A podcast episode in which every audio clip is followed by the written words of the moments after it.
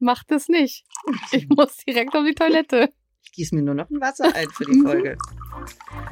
Oh, bitte, ey, es ist nicht zu ertragen.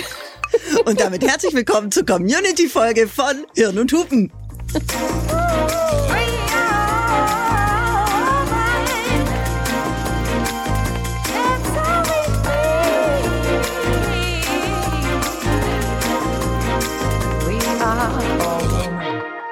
Hirn und Hupen mit Mia Bikawai und Vreni Frost. Ich finde, Wasser ist total wichtig. Hat mir nur ein Wasser eingegossen. Ja, schön. Ich gieße auch gleich was aus. So. Mhm. Untenrum. Ja, heute ist ein schöner und ein trauriger Moment, Ja. denn es ist die letzte Folge der der zweiten Staffel. Ein, ein schöner Moment, weil wir eure ganzen Geschichten heute wieder prima vista, also zum ersten Mal lesen und, Und ich bin so hören. gespannt. Gott, ich bin so gespannt. Ich freue mich total. Wie geht's dir heute? Ja, ungefähr genauso wie gerade beschrieben. Ich bin hin und her gerissen. Ich freue mich mega auf die Folge. Ich liebe immer die Community-Folge. Ich liebe es immer, eure Stories zu lesen und heute auch mal wieder eine zu hören. Ähm, aber ich bin auch so ein bisschen bedröppelt, weil es mal wieder ein Abschluss ist. Staffelende. Staffelende. Und ich bin an Tag zwei meiner Periode und blute hier so vor mich hin und äh, habe Krämpfe und dementsprechend geht's Es mir. ja, ich bin auch in der Lutealphase. Bei mir geht's dann bald los. Ich bin also Hm. auch gerade schön drin im PMS. Ja, ey. Heute reden wir aber nicht über Blut, sondern ihr erzählt uns ein bisschen über Who knows, andere Körperflüssigkeiten oder wie euer Beckenboden so schwingt, hängt oder stabil ist. Mhm. Dann fangen wir direkt mal an Fangen wir mal an. mit der ersten Mail von Mala. Liebe Vreni, liebe Mia, ich hoffe, es geht euch gut. Vielen Dank, dass ihr mit diesem Podcast so viele Tabus brecht und das schafft, was ich nicht mal im Kleinen schaffe. Mein Beckenboden und ich sind tatsächlich nicht die besten Freunde. Ich habe vor allem beim Sex Schmerzen und verkrampfe jedes Mal, wenn mein Mann in mich eindringt. Eigentlich habe ich schon vorher immer so eine Art Panik, also bevor es losgeht. Ich kann das ganz gut überspielen, aber ich merke natürlich, wie ich darunter leide. Wenn ich mich recht erinnere, so war das mit ihm eigentlich nie anders. Früher hatte ich das nicht so. Zumindest kann ich mich nicht daran erinnern. Natürlich kann ich anders Spaß haben und mein Mann ist wirklich sehr liebevoll und weiß, wie er mich anderweitig verwöhnen kann. Aber ich schäme mich so, dass ich die Penetration nicht wirklich genießen kann. Und vor allem traue ich mich auch nicht, mit ihm darüber zu sprechen, weil ich nicht möchte, dass er den Spaß am Sex verliert oder ständig Angst hat, mir weh zu tun. Ich habe jetzt zumindest mal vor, mit meiner Frauenärztin darüber zu sprechen. Wahrscheinlich ist das Vaginismus und wahrscheinlich ist es am Ende bei mir sehr viel Kopfsache, sodass eine Psychotherapie vielleicht auch das Richtige für mich wäre. Jedenfalls danke ich euch und eurem Team, dass ihr uns die Augen und Herzen öffnet. Damit bewegt ihr wirklich was. Ich hätte ansonsten vermutlich immer so weitergemacht und gedacht, dass ich da eher die Ausnahme bin und eh nichts ändern kann. Viele herzliche Grüße, eure Maler. Hui. Ich habe da direkt eine Frage an dich, Maler. Hast du Freude an dem Sex, wenn du ganz tief in dich reinhörst? Oder hast du auch da Angst, deinem Partner zu sagen, dass du den Sex eigentlich nicht genießt? Denn wenn du sagst, dass es vorher funktioniert hat und mit deinem Partner jetzt die ganze Zeit nicht, dann würde ich vielleicht auch mal hinterfragen, wie offen ihr über deine Lust sprecht und wie offen du ausdrücken kannst, was dir gefällt. Das kann nämlich auch ganz viel dazu beitragen, ähm, wenn es dir nämlich nicht gefällt und du eigentlich keine Lust hast, dann ist es eigentlich auch kein Wunder, wenn dein Kopf und deine Vagina, dein Beckenboden von Anfang an sagen, ah, gar, eigentlich, eigentlich nicht so viel Bock gerade. Also das ist das, was mir zuerst gekommen, gekommen ist gerade. Ich glaube, ich meine, äh, ich kann nicht in dich reinsehen. Äh, vielen, vielen Dank, dass du uns diese sehr ehrliche Mail geschrieben hast. Du schreibst, so kommt es für mich auf jeden Fall rüber, äh, liebevoll über deinen Mann, also auch, dass er liebevoll ist und dass er weiß, wie er dich anderweitig verwöhnen kann. Und äh, man kann es einerseits deuten, dass du sagst, du möchtest nicht mit ihm sprechen, weil du nicht willst, dass er den Spaß am Sex verliert oder dass er Angst hat, dir weh zu tun. Ähm, ich kann jetzt nicht einschätzen, ob du ihn versuchst jetzt ein bisschen in Schutz zu nehmen, aber ob das da, äh, wirklich ein sehr liebevoller Umgang ist, ist aber am Ende sekundär, denn dir scheint mit dir scheint viel zu passieren. Und das muss auch gar nicht von deinem Partner abhängig sein. Das kann auch sein, dass du mit dir Dinge auszutragen hast. Ähm, gerade eben oder aus der Vergangenheit kommt. Das kann alles Mögliche sein. Deswegen dein Ansatz, dass du sagst, ich kann mir vorstellen, dass eine Psychotherapie auch was Richtiges für mich wäre. Und zwar nicht nur in Bezug auf möglichen Vaginismus. Ähm, das finde ich super. Also, Ja. dass du merkst, okay, irgendwas ist doch da mit meinem Kopf los. Und auch es vorher ärztlich abklären zu lassen, aber ist beides super. Das ist beides super und dass du, ähm, dass du einfach für dich siehst, okay, ich habe hier ein Problem und das müssen wir aber überhaupt nicht bewerten. Also wir beide sowieso schon mal gar nicht. Äh, aber auch du musst das für dich nicht bewerten, sondern dass du einfach sagst, ich will das aber gerne geändert haben und ich möchte da Hilfe. Und dass du die dir jetzt aktiv holen willst, das finde ich toll. Äh, Vaginismus kann sehr, sehr viele Ursachen haben und ja, ganz, ganz viele hängen mit dem zusammen, was im Kopf so abgeht. Ähm, und es gibt so viele andere äh, Möglichkeiten, warum das passieren kann. Das also sowohl ähm, medizinisch als auch psychotherapeutisch abklären zu lassen, finde ich einen tollen Weg. Und wenn wir da irgendwie im Kleinsten was dazu beigetragen haben, indem wir diese Themen hier besprechen, dann macht mich das tatsächlich sehr stolz und demütig. Und ähm, ich wünsche dir einfach ganz, ganz das Allerbeste eigentlich auf deinem Weg. Äh, und bin stolz, dass du es anpackst. Ja, ich finde es auch großartig, dass du das anpackst, weil das ist ja schon mal der erste Schritt, zu erkennen, dass es ein Thema gibt, das du bearbeiten möchtest. Und das wird eine spannende Reise. Ich sag ja immer, Psychotherapie ist der Shit. Ich liebe es. Ja, also nur das Beste für dich auf deinem Weg. Und ähm, ich sehe da recht zuversichtlich, dass da auch wieder Freude beim Sex ohne Ängste entstehen können. Und zwar in dem Tempo, das du vorgibst. Absolut. Bin ich mir ganz sicher. So, die Mail 2, die kommt von Ronja. Liebe Miyabi, liebe Vreni. Wieder so ein tolles Thema und ich musste tatsächlich etwas schmunzeln, als ich eure Geschichten und persönlichen Erfahrungen zum Thema Beckenboden gehört habe. Was sind wir doch für tolle Frauen, dass wir alle solche lustigen Dinge mit unserem Körper erleben können. Mehr oder weniger, Mehr oder weniger, ja. Also einen Orgasmus in einer S-Bahn hatte ich noch nie. Aber ich möchte euch meine Beckenbodengeschichte trotzdem nicht vorenthalten. Ich spoiler schon mal. Ich bin 38 Jahre alt und Mutter von zwei Kindern. Ja, ihr ahnt es. Ich war mit meiner Mittleren auf einem Kindergeburtstag. Ein sogenanntes Jump House. Oh. Eine Halle, die eigentlich nur aus Trampolinen besteht. Ich hätte definitiv meinen Freund dahin schicken sollen. Jedenfalls ist meine Tochter zweieinhalb Jahre sehr schüchtern und möchte gerne immer, dass mein Freund und ich ganz nah bei ihr sind. So auch beim Trampolinspringen. Also bin ich zwangsläufig mitgehüpft und natürlich musste passieren, was passieren musste. Nach nicht mal 30 Sekunden war meine Hose nass. Nein. Es waren nicht mal Tröpfchen, sondern ich war komplett eingenässt. Ich habe sofort meinen Pullover ausgezogen und um die Hüfte gebunden, bin mit meiner Tochter zur Umkleide gegangen und habe die nasse Sporthose gegen meine Jeans gewechselt. Und ich habe mir sicherheitshalber eine Windel von meiner Tochter geliehen und zwischen die Beine, also in die Unterhose geklemmt. Süß, wie du da geliehen sagst. Denn wie sollte ich meiner zweijährigen Tochter erklären, dass ich plötzlich nicht mehr hüpfen kann? Mir war das so unangenehm. Aber ja, wir merken mal wieder, wir Frauen haben sehr ähnliche Probleme. Nach diesem Vorfall habe ich direkt mit Beckenbodentraining angefangen und mir auch einen Beckenbodentrainer bestellt. Und es ist wirklich besser geworden. Trampolinspringen würde ich zwar immer noch nicht, aber ich merke, dass es insgesamt alles fester und stabiler geworden ist. Also, liebe Frauen da draußen, lasst uns ehrlich und offen sein und unsere Körper für das feiern, was sie alles schaffen und uns nicht dafür schämen, wenn irgendwas mal nicht so hinhaut oder funktioniert. Viele Grüße, Ronja. Ja.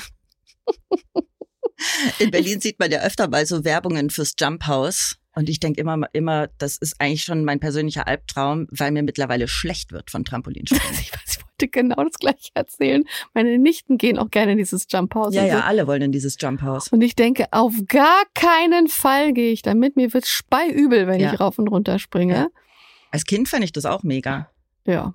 Aber da ist, man eh anders drauf. Also Kinder sind ja echt so krasse Kamikaze-Dudes, ne? Aber echt. und äh, ich, also Ronja, ich hätte, ich hätte jetzt teilweise schreiend lachen können. Ich liebe dich dafür, dass du diese Geschichte teilst. Ja. Und äh, Ich weiß auch nicht, ob Trampolinspringen für uns Frauen äh, ab einem gewissen Alter oder nach Kindern überhaupt gedacht ist. das macht doch gar keinen Sinn. Wenn das innere Trampolin nicht dann so nachschwingen Genau. muss und ja. ja, das, da ist doch das ähm, die Katastrophe vorprogrammiert. Ja, aber das sind halt so Situationen, die kennen wir, glaube ich, alle. Bei jedem schon mal, es ist ja nicht, muss nicht einpullern sein, aber so Situationen, wo du öffentlich irgendwo bist und denkst, oh shit, oh Ja. Gott, das darf jetzt echt nicht wahr sein. Also ich habe schon oft genug erzählt, deswegen tue ich es nicht. Aber bei mir passiert das halt regelmäßig mit, Peri mit der, in der Periode. Aber ähm, ich glaube, dass, äh, dass das alles rund um den Beckenboden eben schwieriger wird, gerade nach Kindern. Ähm, das ist auch das, was wir ja hier auch thematisieren. Und ähm, Ronja, deine Geschichte ist, ich, ich verstehe, dass es für dich schrecklich war, aber die ist zauberhaft. Ich finde die auch zauberhaft. ich muss gerade dran denken, das letzte Mal gesprungen bin ich, und da habe ich nämlich auch gemerkt, dass mir schlecht wird. Das Ja. war so vor vier, fünf Jahren auf der Hochzeit von Freunden Mhm. und die haben eine Hüpfburg aufgebaut. Und da bin ich dann rein, weil die Kiddies mit mir da rein wollten und bin nach zwei Minuten wieder raus, weil ich gesagt habe, ey, mir ist kotzübel, ich kann das nicht mehr. Ich hatte genau das gleiche Erlebnis mit, aber so auf so einem Spielplatz äh, mit meinen Nichten und da gibt's so, und das ist so ein, ich weiß nicht, das ist nicht so ein richtiges Trampolin, weißt du, wenn das so ein, wie so ein erhöhte Hügel ist, aber der ist halt, da, da hüpft man so drauf. Ah, der, gibt gibt so nach. Ja. Und da, da, ich bin selber gar nicht gehüpft. Das wäre mir gar nicht eingefallen. Aber da sind natürlich lauter Kinder drauf rumgehüpft. Und dann hüpfst du und automatisch hüpfst du mit. so mit und mir wurde so schlecht. ja, Und dann habe ich gedacht, also ich muss hier sofort hier runter. ja. Ich habe keinen Bock hier vor den Kindern rumzuspeien auf diesen Hügel. Und da habe ich gemerkt, okay, das ist, das ist alles nix. Aber ähm, ich möchte das auch nicht äh, machen mit voller Blase, ganz ehrlich. Früher gab es in Berlin Friedrichshain auf der Modersonbrücke, das ist eine Hängebrücke, über die S-Bahn-Gleise Ja. gab es immer illegale Brückenraves im Sommer. Das heißt, da kamen Leute mit einer Soundanlage, sind dann da auf die Mitte von der Brücke, haben irgendwie geilen Elektro gespielt. Die ganze Brücke war voll, also nur der Gehweg äh, Mhm. mit Menschen. Die Autos sind trotzdem rübergefahren. Und diese ganzen Menschen haben gedanced und gehüpft und immer wenn unten irgendwie ein ICE durchgefahren ist oder so, hat der äh, hat der gehupt und da bist du auch automatisch mitgehüpft, ob du wolltest oder nicht. Das waren geile Raves. Um zehn kam immer die Polizei und hat gesagt, so jetzt reicht's. Aber bis dahin haben sie uns machen lassen und Also äh, war die, ist die Brücke stabil genug gebaut. die Brücke ist stabil genug gebaut und das war auch echt immer schön. Aber da dieses unfreiwillige Hüpfen, das fand ich manchmal auch ein bisschen anstrengend. Vor allem du bist auf so einer Brücke und denkst so Scheiße. Hoffentlich hält das Ganze. Ja, genau. Es gibt das so denke viele ich beim Gründe. Beckenboden dann auch Ja, es gibt so viele Gründe, warum ich, warum das nichts für mich wäre. Aber ähm, dafür muss nicht der Beckenboden untrainiert sein. Genau. Wir machen weiter mit Mail 3 von Dilan. Hey, hey, vielen Dank für euren tollen Podcast. Ja, das Thema Beckenboden macht mir sehr zu schaffen. Ich merke, wie schwach er schon jetzt ist und ich habe das Gefühl, als würde irgendwie schon alles hängen. Auch kann ich mein Pipi gar nicht gut oder lange halten und den erlösenden Strahl, von dem ihr auch gesprochen habt, gibt es irgendwie nicht mehr. Und ich bin zwar momentan nicht in einer festen Beziehung, aber wenn ich mal Sex habe, merke ich auch hier, dass es mir schwerfällt zu kommen und ich nicht so viel spüre. Was ich vielleicht dazu schreiben sollte, ich bin erst 23. Ich habe schon mal versucht, bei meiner Frauenärztin meine Probleme anzusprechen, aber die wurden super schnell abgetan, eben weil ich noch so jung bin und meine Frauenärztin das nur von älteren Patientinnen oder Müttern kannte. Danach habe ich mich nie wieder getraut. Auch meine beste Freundin hatte mich nicht wirklich ernst genommen. Ich würde sicherlich nur übertreiben und dass es sowas in unserem Alter ja gar nicht gibt. Ehrlich gesagt würde ich das super gerne ändern und meinen Beckenboden stärken. Aber ich glaube, dass es eine genetische Sache ist und ich vielleicht gar nicht so viel machen kann. Danke dennoch, dass ihr auf dieses Thema aufmerksam macht und mir einmal mehr das Gefühl gebt, dass körperliche Beschwerden völlig normal sind. Alles Liebe euch, Dilan. Dilan, mal eins vorneweg. Du kannst auf jeden Fall was dagegen machen. Selbst wenn du genetisch irgendwie vielleicht zu einer Beckenbodenschwäche neigst, äh, du kannst das machen. Das, der Beckenboden bestimmt besteht zum Teil aus Bindegewebe, aber eben auch aus Muskulatur und die kannst du trainieren. Und, Dilan, das zweite ist, wenn dir jemand sagt, das gibt es in deinem Alter gar nicht, das ist völliger Bullshit. Das sind Leute, die, ich weiß auch nicht genau warum, die denken, sie hätten irgendwie die Weisheit mit Löffeln gefressen oder haben keinen Bock, sich außerhalb ihrer Bubble mit Themen zu beschäftigen. Nein, es gibt körperlich nichts, was es nicht gibt. Und wenn du das Gefühl hast, dass mit deinem Beckenboden da irgendwas ist, dann gehst du noch mal zu einer anderen Ärztin und ähm, trau dich bitte, weil das ist deine Lebensqualität und es ist so wichtig und du hast deinen Körper jetzt schon 23 Jahre und kennst den schon eine ganze Weile. Ähm, ich trau dir absolut zu, einschätzen zu können, zu merken, wenn da was nicht nicht läuft. Und ich habe so oft in meinem Leben schon von Ärztinnen gehört, das und das könnte nicht sein und das und das wäre nicht so. Und am Ende hatte ich jedes Mal recht. Ich verstehe total, dass du dich erst äh, eingeschüchtert gefühlt hast, wenn eine äh, Ärztin dir das sagt. Aber Frini hat ja gerade sich gerade darauf bezogen, ähm, auch die haben die Weisheit nicht mit Löffeln gefressen. Und nur weil man irgendwas in, in, in Büchern lernt oder im, äh, im Studium lernt, heißt das noch lange nicht, dass das die ultimative Wahrheit ist. Also das ist ja auf jeden Fall eine der wichtigen Erkenntnisse, die wir ja auch durch Jörn und Hupen, äh, zu der wir gelangen durften. Zumal der weibliche Körper ja fast noch gar nicht erforscht ist. Genau. Ich sag ja immer, es ist wie die Tiefsee. Ne? Da gibt's echt noch viel, viel zu entdecken.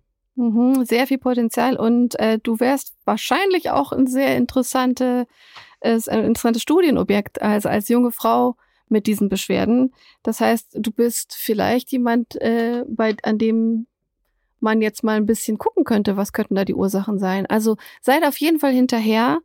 Äh, ich glaube, du musst dich, also ich glaube nicht, ich weiß, du musst dich mit 23 nicht damit abfinden, dass du äh, beim Sex weniger äh, spürst und dass du jetzt schon das Gefühl hast, du kannst deinen Urin nicht halten und ähm, dass das so einen Einfluss auf deine Lebensqualität hat. Also gib nicht auf. Äh, ich glaube, dass gerade in deinen jungen Jahren das mit ein bisschen Training sehr schnell in den Griff zu kriegen ist. Da bin ich sehr zuversichtlich. Und wenn es budgetär drin ist, hol dir doch mal so einen Beckenbodentrainer, den man mit einer App steuert. Ähm, vielleicht bringt das auch was.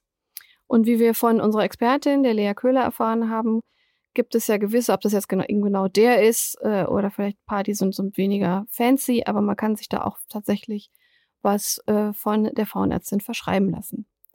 Ähm, und gewisse Dinge werden zum Teil von der Krankenkasse übernommen. Also sei laut, bleib laut, und äh, dann wird das auf jeden Fall. Wir haben heute mal wieder eine Sprachnachricht. Mhm. Die spiele ich jetzt mal ab. Hallo, ihr Lieben. Gerne möchte ich zum Thema Beckenboden auch mal etwas beisteuern. Bei den anderen Folgen war ich bisher immer zu spät dran.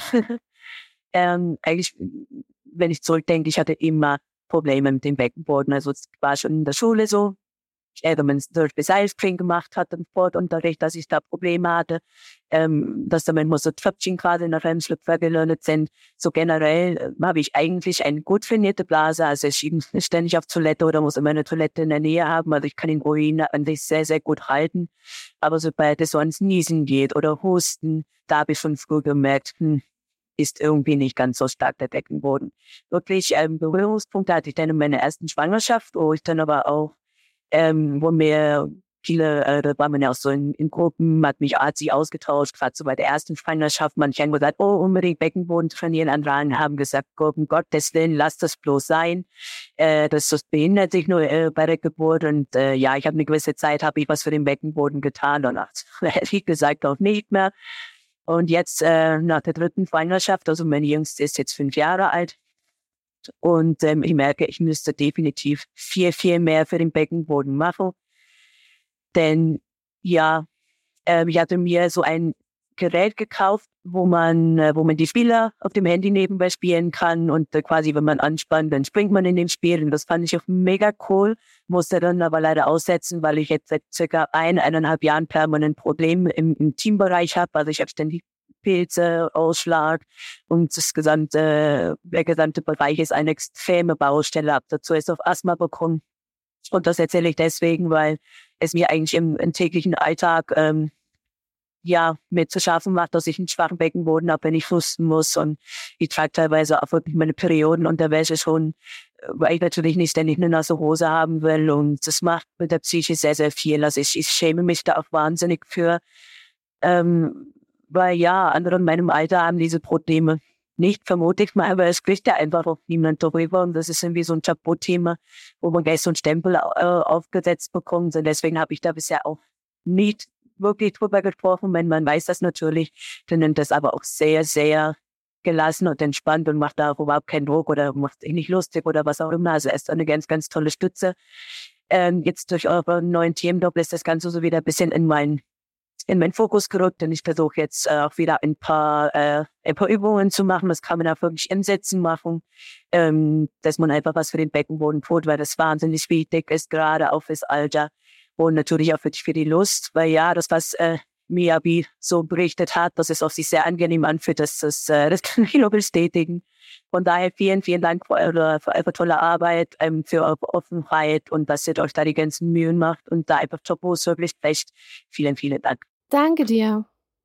Und ähm, ich habe, ich weiß gar nicht, hast, hast du das Alter gehört? Ne? Nee. Das hast du nicht genannt, ne, dein Alter. Ist auch nicht so, äh, ist auch nicht so schlimm aber auch jemand, der das quasi schon wie Dilan aus Schulzeit oder äh, eben schon in sehr frühen Jahren kennt. Genau, Dilan. Also das, das ist direkt im Anschluss das perfekte Beispiel dafür, dass du nicht alleine bist. Ja. Und definitiv seid ihr auch nicht zu zweit, was das angeht. Richtig. Ne? Ich habe bei den Period Panties gerade dran denken müssen, ähm, dass ganz viele Period Panty Hersteller mittlerweile auch Inkontinenzhöschen anbieten. Und das tun sie nicht, weil so viele alte Menschen sich im Internet bewegen und genau. äh, Inkontinenzhöschen bestellen. Das tun sie, weil sie merken, ähm, dass auch junge Frauen mit diesen Problemen kommen, die auch ernst genommen werden. Und ich sage eh immer ein Hoch auf Period Panties, ähm, deswegen auch ein Hoch auf Inkontinenz Panties, mit denen man sich dann einfach auch sicherer fühlt. Ich finde das eine großartige Erfindung und man muss sich nicht diese Windeln irgendwie reinschieben, die null atmungsaktiv sind in der Unterhose. Ähm, und die Nachfrage ist da. Genau, also äh, äh, auch Period Panty Hersteller würden das nicht aus rein missionarischen oder menschenfreundlichen Zwecken tun, sondern da ist ein Markt. Und ähm, wenn ein Markt da ist und sich Geld damit verdienen lässt, dann könnt ihr davon ausgehen, dass es viele, viele Frauen betrifft. Und äh, ich finde auch, dass es ein super Produkt ist und dass es sich auf jeden Fall angenehmer tragen lässt als äh, alles, was mit Plastik ist oder weniger nachhaltig ist. Aber auch das entscheidet ihr für euch selber. Danke, dass du deine Geschichte mit uns teilst. Und ähm, wie schön, dass du äh, auch dazu beiträgst, dass hier äh, diese Themen weniger schambehaftet sind. Ich habe mich dir beim Zuhören sehr nah gefühlt ähm, es war schön, mal wieder eine Sprachnachricht zu hören, muss ich sagen. Ja, total. Und äh, in, am Anfang der Nachricht habe ich irgendwie äh, sofort gedacht, Dylan, äh, du bist nicht allein. Und dann blieb ich hängen, gedanklich, äh, als du sagtest, dass in diesen Gru Geburtsvorbereitungskursen da so unterschiedliche Meinungen sind. Da habe ich wirklich ja gar keinen Erfahrungswert persönlich. Das heißt, ja, wichtig den trainieren und dass es Stimmen gibt, die sagen, auf keinen Fall trainieren, das kann ich bei der Geburt behindern. Da haben sich bei mir, ich weiß nicht, wie viele Fragezeichen bildlich vor meinem Auge aufgetan, weil ich gedacht habe, was ist denn da die Argumentation, dass das so ist, dass der zu, zu fest ist und dass es dann nicht flutscht? Weil ich würde ja immer denken, Muskel, den du trainiert hast, den du praktisch steuern kannst mit N An- und Entspannung, musst du auch bei einer Geburt super sein, oder nicht? Also, ich weiß nicht, Freni, du hast da wahrscheinlich jetzt auch nicht die ich Antwort hab, für ich mich. Ich dich so mit viereckigen Augen an, weil ich so das Gefühl habe, ich weiß einfach gar nicht, was bei so Aber einer bist du da nicht auch drüber gestolpert? Ich bin da total drüber gestolpert, dass ich gedacht habe, was kann denn da behindert sein? Mhm. Also wenn, äh, wenn ihr davon gehört habt oder wenn ihr der Meinung seid, dass dem so ist, fände ich äh, jetzt Nachrichten zu dem Thema auf Instagram bei Ed Hirn und Hupen total spannend, weil mich das wirklich ist, ich werde das auch googeln gleich, ähm, mich wirklich interessiert, was da die Argumentation, also die Gegenargumentation zum Beckenbodentraining ist vor einer Geburt. Ne? Aber wir machen mal jetzt mal weiter mit der nächsten. Ja, mit der nächsten Nachricht. Und, und letzten Nachricht von Sarah. Genau. Hallo liebe Mia, hallo liebe Vreni. Zuerst möchte ich mich für den tollen Podcast bedanken, vor allem für die mutigen Themen und den Umgang damit. Jetzt aber zu mir und meinem Beckenboden. Ich bin 63 Jahre alt und habe inzwischen einen sehr schwachen Beckenboden. Um es verständlicher auszudrücken, ich leide an einer Scheiden- und Gebärmuttersenkung. Das bedeutet leider, dass ich viele Beschwerden habe. Ich versuche jeden Toilettengang so lange hinauszuzögern wie irgend möglich, weil ich dabei starke Schmerzen verspüre. Das Liebesleben ist zwar inzwischen sehr eingeschlafen, aber wenn mein Mann und ich uns lieben, was ich ja genau genommen auch gerne noch öfter tun würde, so habe ich auch hier Schmerzen und auch sonst beschwert mein unterer Rücken sich meistens. Das zieht sich jetzt schon über Jahre, so dass ich mir vor wenigen Wochen entschieden habe, einen Arzt aufzusuchen. Die Diagnose lautete Grad 3 einer Senkung.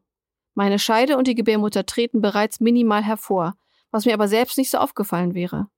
Jetzt, da ich es weiß, fühle ich mich natürlich unwohler in meinem Körper, mit dem ich mich auch im etwas höheren Alter noch immer regelmäßig sportlich betätige. Aber natürlich fühlt es sich jetzt, da ich es weiß, schlecht an. Nach mehreren Gesprächen und Untersuchungen haben wir uns für eine OP und anschließendes ausgewähltes Training für meinen Beckenboden entschieden. Vor allem, da meine Schmerzen so stark sind. Ich bin ehrlich gesagt sehr erleichtert, dass ich mein Problem angegangen bin und freue mich sehr darauf, wieder eine höhere Lebensqualität genießen zu können. Ich kann daher nur allen Frauen dazu raten, sich auch beim Thema Beckenboden nicht zu schämen. Meistens gibt es für all unsere Probleme und Beschwerden Lösungen und Hilfe. Vielen Dank für eure tolle Arbeit, eure Sarah. Liebe Sarah, vielen, vielen Dank, dass du das mit uns teilst. Ich will dir direkt einen äh, kleinen Gedanken mitgeben. Du hast gesagt, seit du es weißt, fühlt es sich schlimmer an. Versuch doch, das Ganze umzuwandeln und sagen, seit du es weißt, weißt du auch, was du tun kannst dagegen nämlich die OP und ein gezieltes Training. Also versuch das als was Positives zu sehen, weil du bist es ja angegangen und ähm, du bekommst Hilfe. Das finde ich großartig. Ich glaube aber, dass ich total gut verstehe, was du meinst, weil du sagst ja, du bist sehr erleichtert, dass du es angegangen bist, das Problem, und freust dich schon wieder auf eine höhere Lebensqualität. Aber ich kann das Gefühl sehr gut verstehen, wenn man ja sagt, du hast eine Scheid- und Gebärmuttersenkung Grad 3 und das tritt irgendwie schon minimal hervor, was dir vorher halt nicht aufgefallen ist, dann nimmt man seinen Körper wahrscheinlich so wahr und denkt so, okay, was? Also so würde es mir auf jeden Fall gehen. Und dann, wenn man das Gefühl hat, okay, wo hängt jetzt meine Gebärmutter? Ja. Und was guckt da raus? Das ist und wo guckt und das wo raus? guckt das raus? Und äh, what the fuck eigentlich? Also das, das kann ich total nachempfinden. Ähm, ich hoffe und ich glaube nicht, dass das, dass, dass das jetzt nachhaltig mit Scham belegt ist bei dir. Ich verstehe das Gefühl, es ist schon irgendwie spooky. Aber äh, die Entscheidung jetzt wirklich was aktiv dagegen zu tun, das ist doch jetzt ein Meilenstein, wenn man überlegt, wie lange du schon leidest darunter. Und ähm, das hatten wir beim Thema vorher, äh, als es um Krebs ging, auch, wie Vorsorge oder halt eben einfach mal wirklich zum Arzt gehen und mal checken lassen, was da ist, wie, wie viel Vorbehalte wir da haben und Sorgen und Dinge. Ich bin da ganz vorne mit dabei. Und dann zu merken, ich habe jetzt aber eine Diagnose und vielleicht fühlt sich das erstmal strange an oder man denkt wirklich, ach du Schande. Und gleichzeitig bist du ab dem Moment ja die Lösung angegangen. Und ich glaube, das muss ein tolles Gefühl sein. Also man geht da zwar durch, ist natürlich eine OP und auch das Training ist alles kein Spaziergang. Aber da kann man jetzt aktiv was gegen tun, worunter man leidet. Ich glaube, das ist ein gutes Gefühl. Ich kenne auch jemanden, die diese OP bei Organsenkung gemacht hat. Mhm. Und das ist tatsächlich eine gängige OP, die die Lebensqualität sehr verbessern kann. Weißt du, was man da genau operiert? Oh Gott, nee. Das fragt man dann auch nicht, ne? Nee komisch, ne? Man nimmt es dann so hin und sagt, das ist halt so eine OP. Und sobald man sich dann mit diesem Thema beschäftigt, will man natürlich wissen, wie so eine OP abläuft. Ja, ich wundert gerade, dass ich das gar nicht vorher gecheckt habe, aber. Ich google das mal schnell parallel. Ja, aber es ist natürlich schon spannend.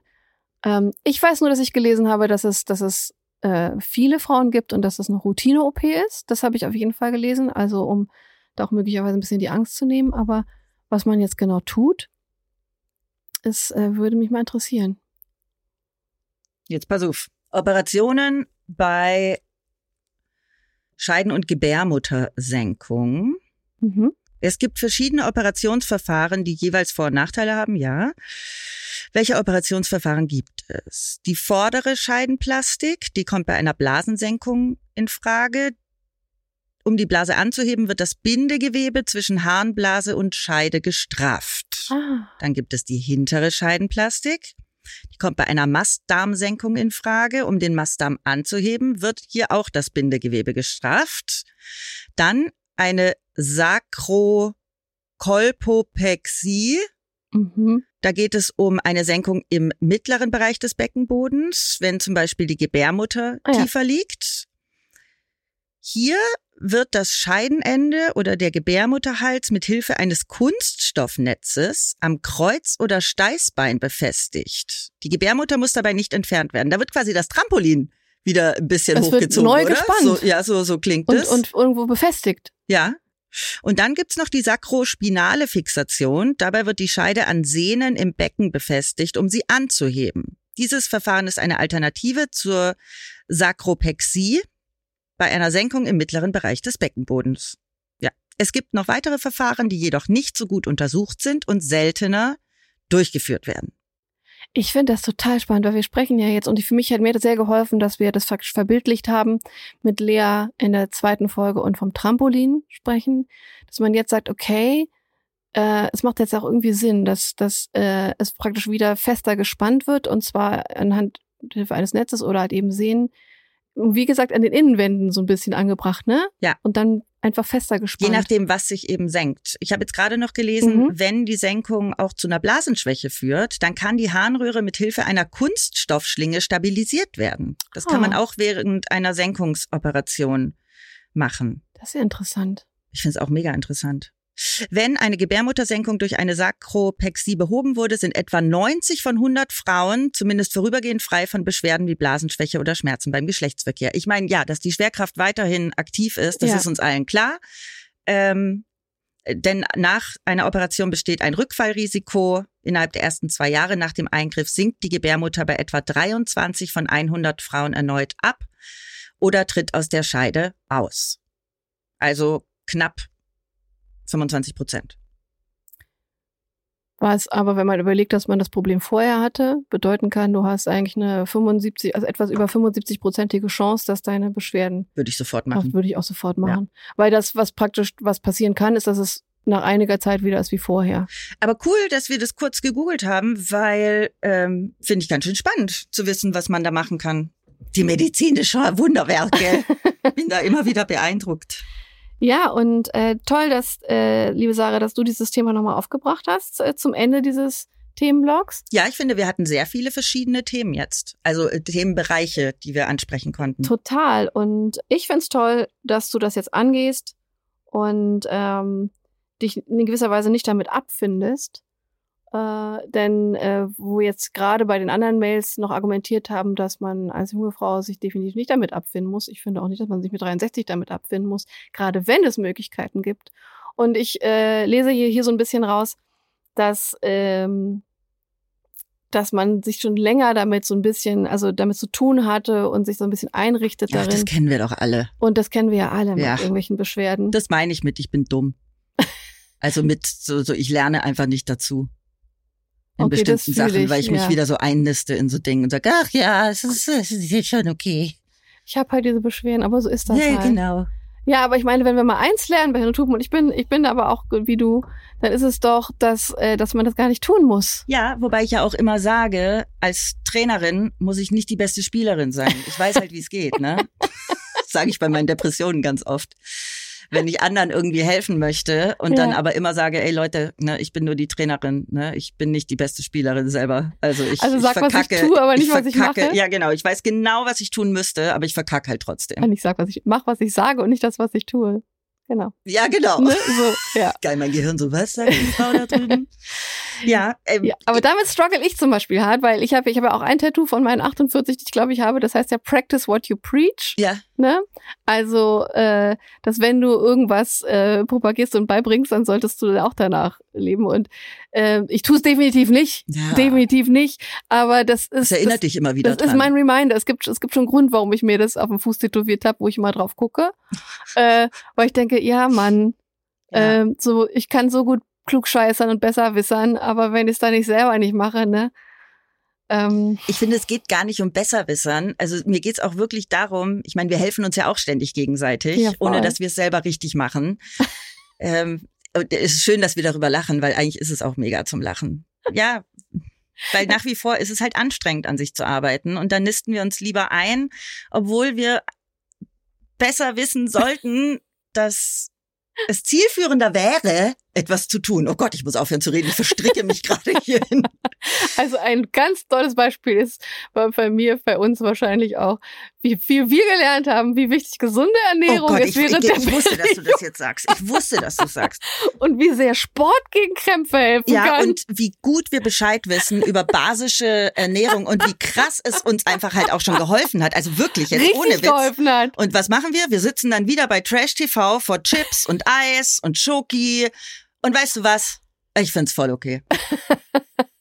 Ich find's voll okay, weil das ist ja noch, also das machen wir auch nicht immer. Wir ernähren uns ja auch gesund. Ja. Ach, ja, und genau, jetzt kommt wieder Jetzt kommt wieder der Winter, balance. jetzt kommt wieder der Winter, wo Ja. wir es wahrscheinlich nicht mehr so gut machen. Egal, das ist gar nicht das Thema. Äh, Thema war der Beckenboden in diesen letzten vier tollen Folgen. Und äh, wie wir auch schon in Folge eins festgestellt haben, haben wir gedacht, ja, Beckenboden, mal gucken, ist ein wichtiges Thema. Ja, mal sehen. Und ich muss sagen, ich fand es echt einen super spannenden Themenblock, der mich sehr motiviert, was für meinen Beckenboden zu tun, zumindest schon mal geistig.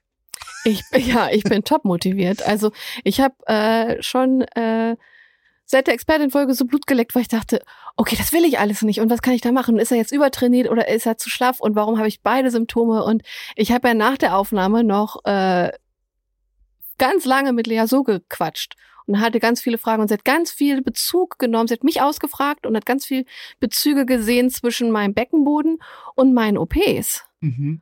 und meine Narbe und so. Und das, aber ich habe nie Beschwerden, die ich beim Beckenboden habe, mit meiner mit meinen OPs in Verbindung Ja. gebracht, weil ich dachte, das ist also alles, was mit meinem, mit meinem Darm noch nicht okay ist und meine Verdauung und mit ganz viel da sehe ich voll den Zusammenhang. Aber dass ab der Zeit das ungefähr anfing, dass ich so nicht mehr diesen erlösenden Strahl habe ab und zu oder öfter oder dass es einfach mal läuft und so, das, den Bezug habe ich nicht gesehen zu diesen, zu, und letztendlich haben sie mich aber komplett unten aufgeschnitten. Das Interessante ist jetzt, wo du das sagst, ich Ja. hatte das ein ähnliches nach meiner Operation ähm, im Gebärmutterhals wegen HPV, Ja. wegen ähm, auffälliger äh, äh, äh, Zellen. Ja. Und danach hatte ich zum einen eine stärkere Periode und zum anderen auch anfangs äh, leichte Inkontinenzprobleme. Bam. Aber das ist doch logisch. Das ist halt total logisch. Wenn man jetzt drüber nachdenkt, ist es super logisch. ja.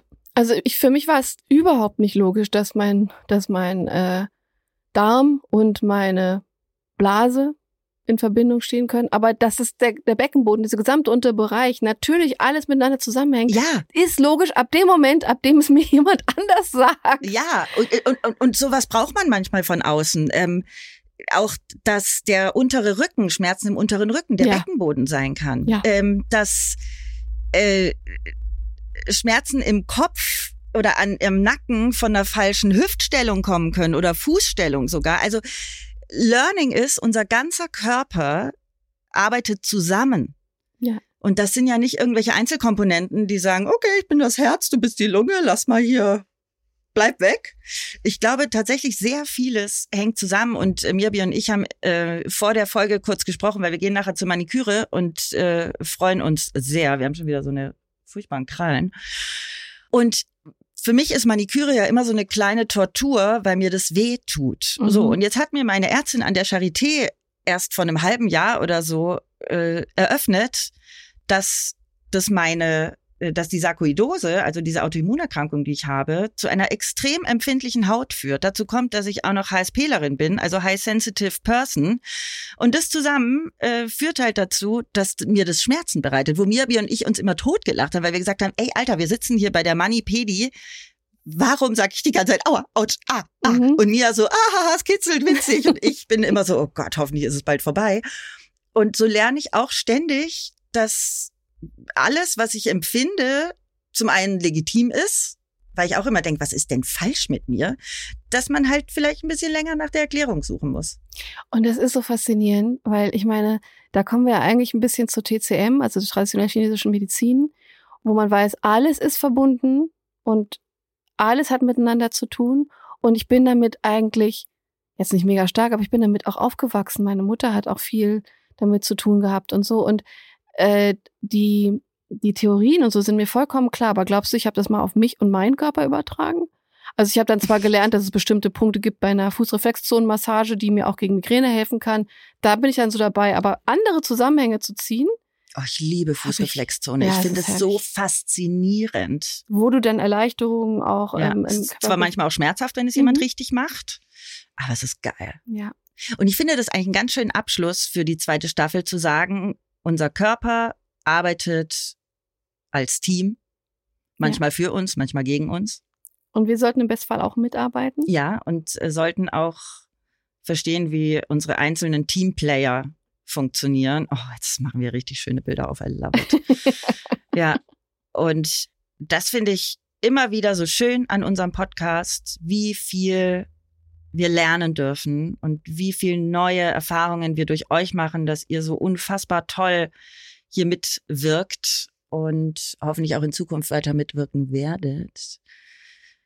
Ja, also was wir in den letzten zwei Staffeln lernen durften und äh, auch durch euren Austausch lernen durften, hat äh, uns, und ich glaube, ich kann dafür dich sprechen, Trini, Meilen nach vorne gebracht, Mhm. Was äh, Kenntnisse und Erkenntnisse um den, äh, rund um den eigenen Körper und auch die eigene Gesundheit angeht. Und ähm, wir fühlen uns jetzt auf so vielen Ebenen noch top motiviert, A, weiterzumachen, B, das Themenfeld noch weiter aufzumachen. Jetzt haben wir ja ein Buch rausgebracht. Äh, wir haben immer noch das hehre Ziel, auch an Schulen gehen zu wollen mit bestimmten Themen und auch äh, Panel Talks und Events in dem Bereich zu organisieren, auf die Bühne zu gehen und das etwas äh, niedrigschwelliger komödiantisch umzusetzen. Und das braucht alles Zeit, viel Energie und eine Top-Motivation. Und die bekommen wir durch euch. Und tatsächlich brauchen wir eure Hilfe ganz massiv, damit wir das so weitergehen können. Der Podcast-Markt ist riesig. Deswegen jetzt bitte noch direkt Sterne verteilen und Bewertungen schreiben. Das ist für uns, ich glaube, ihr, ihr, ihr könnt euch manchmal gar nicht vorstellen, wie essentiell das für Leute ist, die im Internet veröffentlichen. Ja, Äh, ihr dass alle das- immer damit so genau. nerven. Diese, können Sie das bitte mal machen? Ja, bitte macht es. Ihr Und hört wenn- das jedes Mal bei, nach unserer Folge. Ja. Äh, Friedi motiviert da immer top dazu. Aber auch ich höre das bei anderen Podcasts. Aber es ist, es stimmt halt Ja, tatsächlich. stimmt halt wir wollen tatsächlich. euch nicht nerven. Äh, wir brauchen die Hilfe und die äh, äußert sich nun mal im Bewerten, im Sterne äh, regnen lassen und ihn teilen, ihn mit euren Freundinnen, äh, Schwestern, Bekanntinnen, äh, Kerlen zu teilen Mhm. dass äh, wir mehr gehört werden und wir so weitermachen können. Denn wir sind jetzt am Ende der zweiten Staffel. Ja, und damit ihr unsere Pause besser über die Bühne bringt, wenn ihr es noch nicht getan habt, dann kauft gerne unser Buch. Genau, Damit kommt ihr auch dann supporten. gut durch die Hirn und Hupen Podcast freie Zeit, die jetzt erstmal folgt. Wir lassen euch natürlich ASAP wissen, äh, wie es weitergeht und wann. Und wenn ihr das Buch schon gelesen habt, freuen wir uns riesig über eine Amazon-Bewertung. Ja. Ähm, auch auch da da gehen wir wir euch Support. leider auf den Sack. Es ist leider so. Ich Ja. wünschte, ich müsste es nicht machen.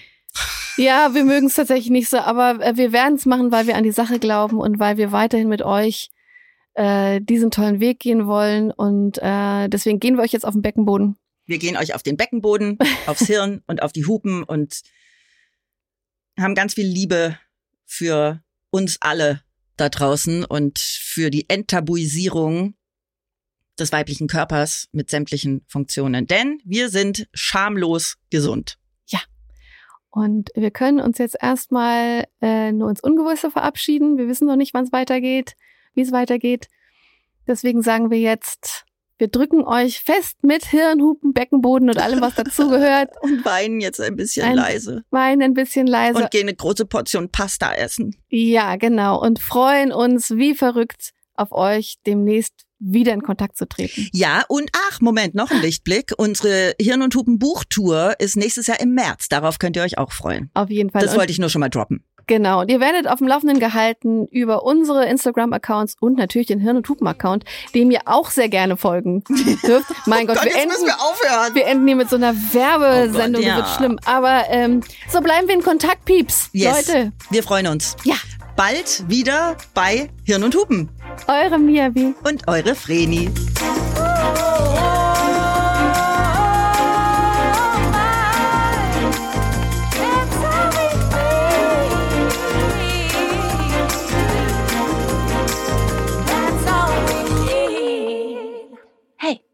Hirn und Hupen ist eine Produktion von Studio Trill.